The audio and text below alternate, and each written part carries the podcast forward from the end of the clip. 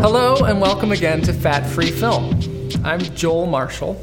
And I'm Camila Lopez Dawson, and we're sitting here with Jackie Lee, the Vice President of Sales for a company called Company 3 or CO3 that specializes in color correction and digital intermediates.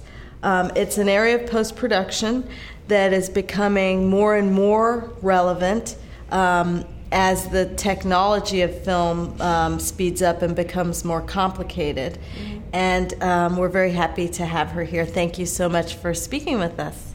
Thank you for having me. Can you um, tell us something about this company and what it, what kinds of films it handles? Does it uh, handle commercials also? What do you generally get in here?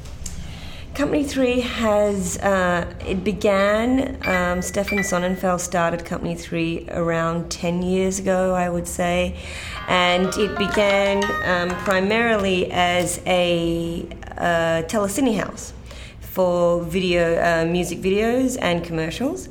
Um, and then it's grown since then, and he started his feature department, and that officially opened at the beginning of 05 and since then, um, Company 3 Features, which specializes in digital intermediates, have done around 30 titles of digital intermediates, and we do everything from the small indie films to the huge studio films.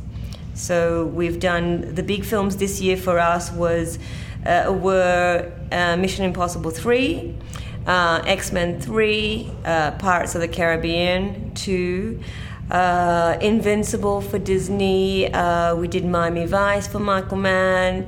Uh, also, something that came out this year was Gridiron Gang uh, for Sony, Underworld, Evolution. Um, and then we've done, you know, many little films in between as well. When I made my first film, I did it on 35, and I remember that I went in to visit with a colorist mm-hmm. at a lab, and we sat there and we looked at my film print, and we went over it, and you know we discussed it, and it was um, it was a very small thing, and he would call me in, and I'd go back in and look at another version, and so on and so forth, and that was. Uh, what it was like coloring a little film on 35, I recall. Mm-hmm. I'm finishing a short film right now that I shot on uh, high definition video, mm-hmm. and the color correction process is completely um, digital now. So I'm in a suite. It's called Fire, right, Justin? Da Vinci. Oh, I'm in the Da Vinci suite, and we're looking at these little scopes and circles and graphs, and looking at um, uh, peaking and crushing and this sort of thing. And it seems it seems extremely complex to me. Do you think you could maybe break down for us what um, what you do to color correct a film when you first walk into a suite like that? Well, the filmmaking process for Company 3, we, because our specialty is color correction, we color correct in many, uh, you know, at different times of the process.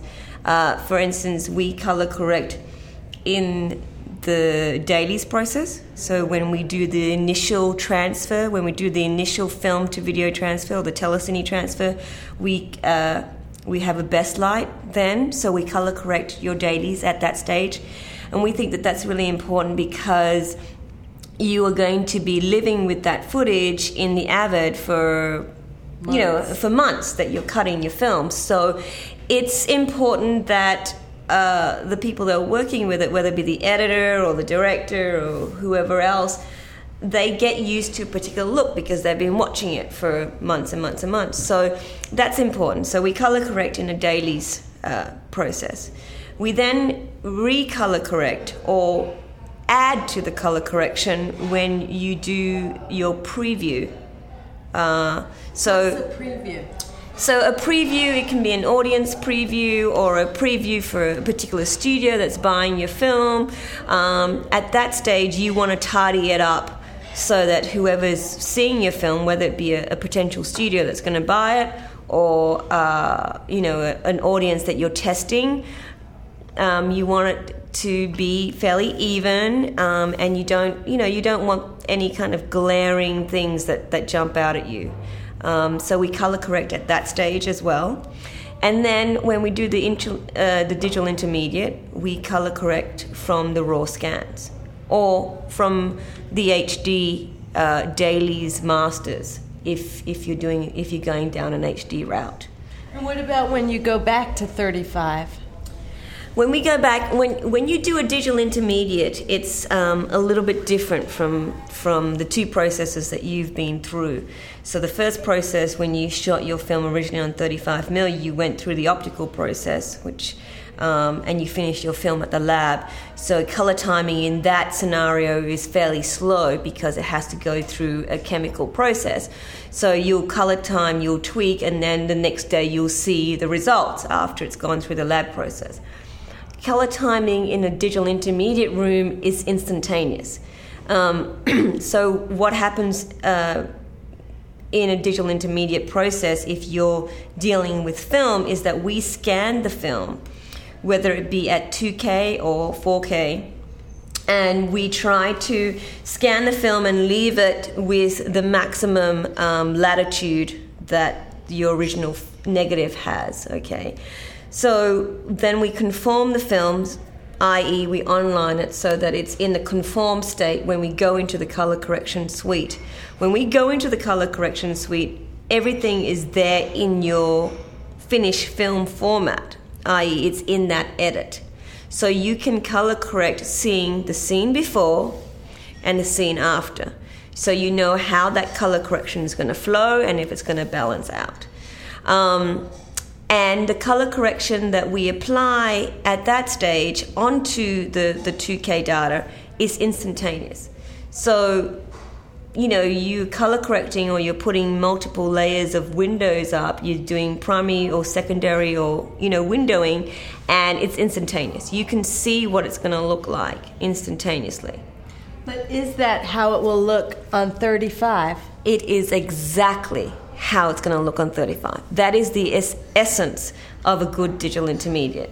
And wherever you get your digital intermediate done, um, whether it be here or at one of our competitors, what you need to ask for is that proof.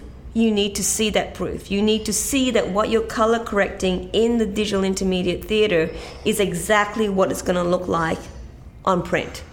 At Company 3, what we do to give you that confidence is we'll, we'll test it, or when you do your actual color correction on your film, we will put up a butterfly test, what we call a butterfly test.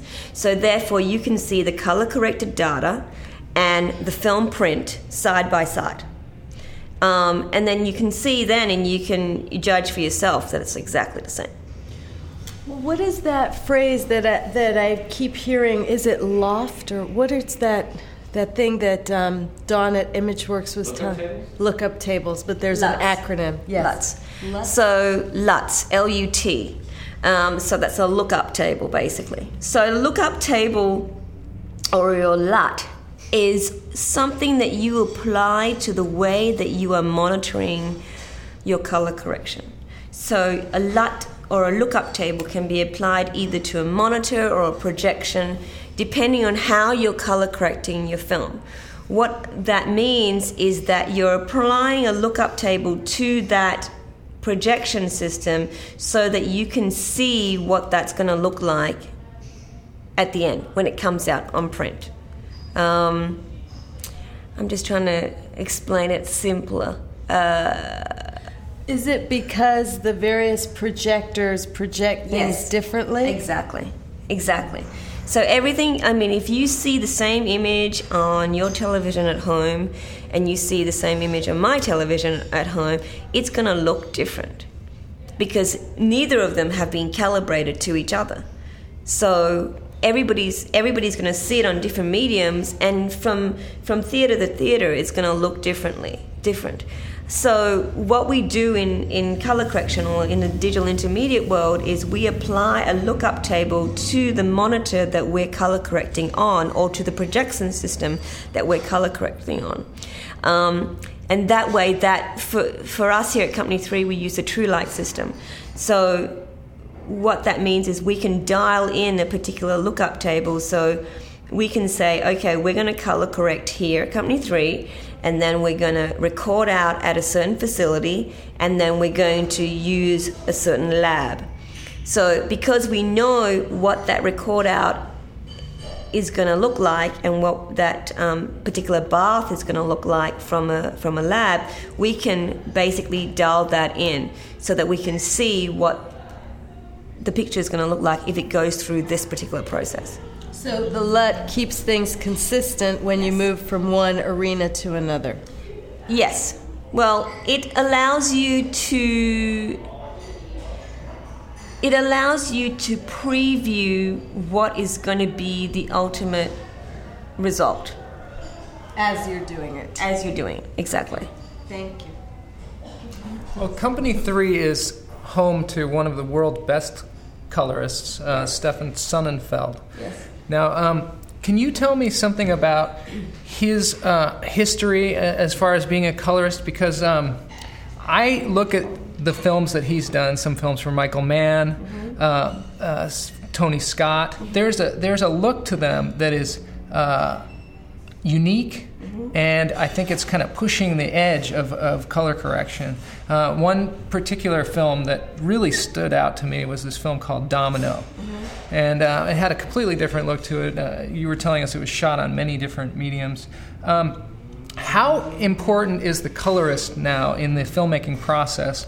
And um, how early on do they start looking at how they're going to color these kind of films? They start looking at, and, and, a, and a clever filmmaker would, a clever filmmaker or, or an inexperienced filmmaker would start looking at the color correction and how he wants his film to look overall at the very beginning of his film, i.e., before he even starts shooting. So we run, we will do tests with the director prior to him starting principal photography. Um, so Tony, you know, Tony Scott or whoever the director is will have, um, you know, an idea of what they want it to look like, and they will shoot several tests, and they'll have experimentation, and they will go through the lab process, and you know, they might do a skip bleach or a, a bleach bypass or whatever process they're going through. A bleach bypass. I always hear that, and I, have seen films where I think, well, that must be a bleach bypass, uh, like Three Kings and uh, uh, Domino and. And Munich, parts of Munich, Munich. maybe. What is that exactly? What is that process? It's a lab process where they where they literally skip the skip the bleaching, um, you know, part of the process. Because when you when you develop film, you uh, you know you're putting it in various baths of chemicals. Um, now that I'm not an expert in, in that field, so I can't um, answer that question perfectly. But it is a process where you know where they'll go through at the lab, or um, they will shoot a certain negative stock, um, and it'll give you that particular look. It's high contrast, um, you know, um, and as far as how important the colorist is in that process. Um, I think it's important in the way it, it, it's good to discuss the look that you want to uh, have up front with the colorist so that they have that in mind, number one. Um, and then, you know, he can help control that look because the, the, the chemical process is not exact necessarily. So different film on different days uh, is gonna uh, they're gonna look different. Um, so in a digital intermediate world, you can control that or you can balance that out. How difficult is it with all these different aspect ratios and different cameras that people are filming on and film and digital and high definition and all these different things how difficult is that to manage um, what comes in here and then to try and make some kind of a workflow out of it it seems like it must be um, a big job to try and keep up with all the different technology how does your company handle that we have, um, you know, a, a, big engineering team. Well, not a big engineering team, but but you know, a, a, very intelligent engineering team, I guess. Um, our head engineer, Mike Scheider, is you know, definitely one of the top in his field. Um, and he has very strict controls of um, how our theatres are calibrated, and he's at the forefront of, of, of learning new technology. Um, we definitely do have to keep up with new cameras um, and the results of those new cameras. But we're lucky in a way because you know the suppliers of those of those products will will educate us whenever they can, and then we will see tests because um, you know we have an access to um, loads of different DPs that come in and out of, of this facility, whether they shoot music videos or commercials or films. And um, they will bring us whatever they've shot on whatever camera. Um, so we have the opportunity to see that uh, very early on and see the results of each camera very early on, results of each format very early on. Um, and that's important because you need to um, you know, you need to know the advantages and disadvantages of, of, of each format that you're shooting. And when you're mixing formats, um, it's important to have a good team of engineers or a good team of, of conform artists, which we have here, that are very technically knowledgeable so that they know how to basically stitch all those formats together and, and make it look as balanced or as even as, as the filmmaker wants it to look. I mean, obviously, some filmmakers shoot different formats in different parts of their films because they want it to look different. And, and others shoot different formats because of different conditions, like maybe you're shooting. I mean, we did a we did a movie um, in 05 called The Cave. They shot all of their underwater sequences on HD because it's going to be much easier for them. Uh, you know, in that environment to shoot HD, they have a longer tape, so they can shoot for longer. Um, they don't have to come up and, and change, you know, rolls of film every 20 minutes or whatever it is.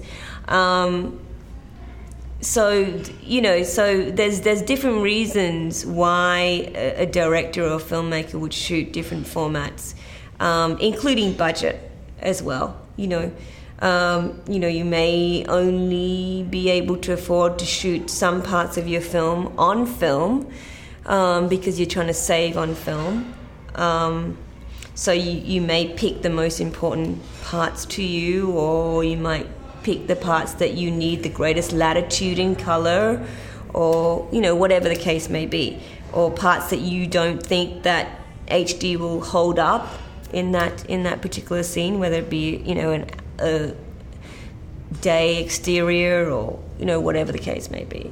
So um, it's really important to go to a facility. In that case, if you're shooting multiple formats, to go to a facility that has uh, experience um, online artists um, that can stitch that together and, and make it look uh, as even as you need it to be. You don't want to have a film, especially different aspect ratios, you don't want to have film that is changing in sizes, you know, mm-hmm. and right. stuff like that throughout the film. Now, what kind of a budget can an independent filmmaker expect to set aside from their overall budget to handle this aspect of post production? Is there a percentage that we could suggest? I don't know about a percentage. Uh, it really varies from film to film, and that's a very hard question to answer, and it's something that, that everybody asks, you know, continually asking me.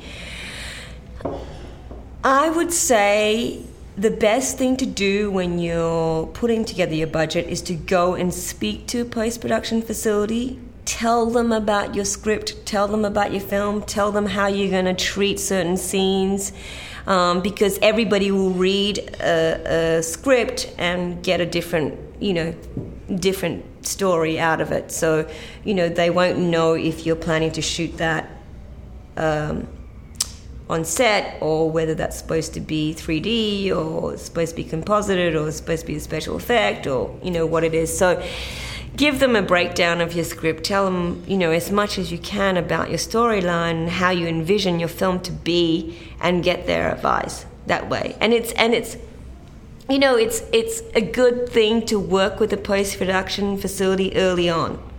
Um, you know, get someone that you trust, someone that you have a good feeling with, and because I, I think that all of the post facility the, these days are, you know, can can output good product. Um, so it's about finding the group of people that you want to work with that you because you're making an independent film you're really trusting somebody with your baby so you know find people that you like working with that you can trust and and have them be part of your process all the way through from start to end it seems right right now as an independent filmmaker your options because you can't go out and buy a DaVinci suite Mm-hmm. Uh, your options are either to work with Final Cut Pro and the color correction, limited color correction it has there. Uh, maybe you're lucky enough to get a copy of Final Touch, which allows you to do some colorization. Um, or you can maybe talk somebody into um, helping you out with their DaVinci Suite. Our DaVinci Suite is, is very, very expensive from what I understand. Yes. Um, it, and so, do you guys work with independent filmmakers who maybe don't have a huge budget do you uh, help them out, or, or does Stefan help them out? We do help some um, independent filmmakers out. We have in the past, mm-hmm. and I think that we will continue to support the independent film um, market by helping certain uh, shows out. I mean, obviously, we can't help everybody, um, so we will pick and choose. You know, the films that that ha- that we happen to have a feeling about or that we get attached to or I don't know, there's many different ways of getting attached onto a film, I think. Um, uh, so I, I can't tell you a criteria uh, for that. Um, apart from the fact that I do get a lot of calls from independent films, and some of them I can help, and some of them, unfortunately, I can't at the time for whatever reason. Um, but I guess that's just the way it goes. But you know, someone is going to help you somewhere along the line. I have a question about um, shooting HD. Um, I was listening to another podcast this week, and they were talking about how if you're not, if your monitor um, is not right or you're not seeing things exactly properly, you could be shooting and going. Um, what is the word when you go too high on your whites, or you know, you, you could be off the proper scales. Mm-hmm. And they have um, there's some new product coming out where you'll be able to actually see the little wheel and see where you are in it. But if if that's not available, how do you when you're shooting HD on a set? How do you monitor your color so that you know that you're not when you go to your you're not crushing your blacks yeah, or, yeah. or, your whites. Um, you have to have problem monitors. That you know that is something that you can't skip on.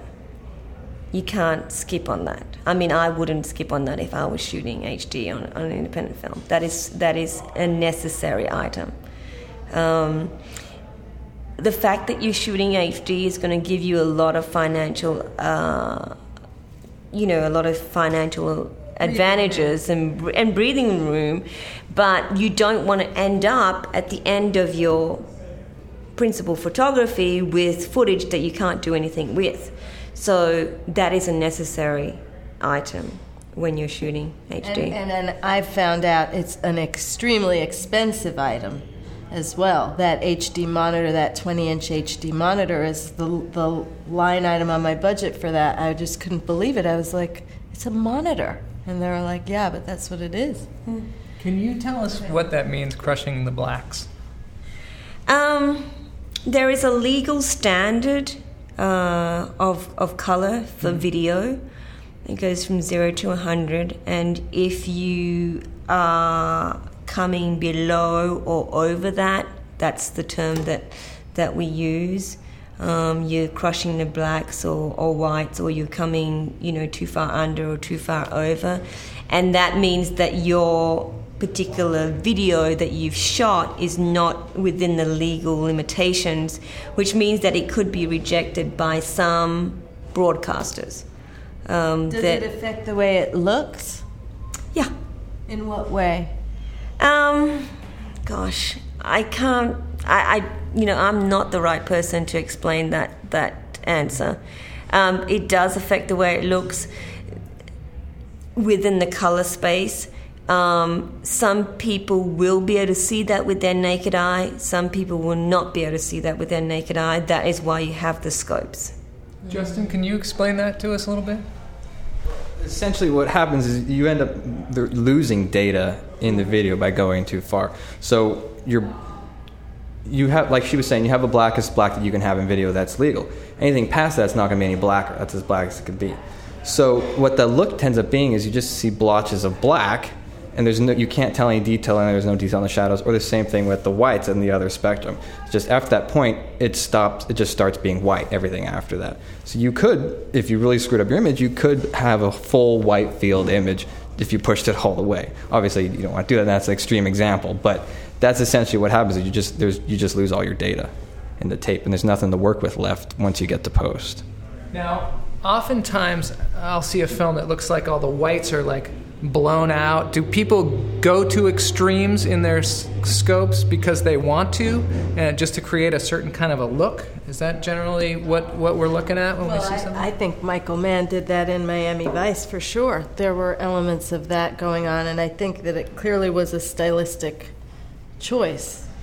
Everything that Michael Mann did, I mean, and how you know how Miami Vice turned out, or the way it looked, is exactly how he wanted it. So everything that that is Miami Vice was definitely his choice. Um, so it's it's a certain way that he wanted to look, and however he got to that look was the path he wanted to take.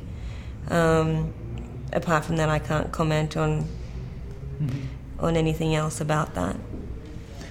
Well, I think we're at the end of the show here, and uh, we're at the film bite section. And so, uh, this is a section where we give a little bit of advice to filmmakers out there, um, if we happen to want to. Jackie, do you have one?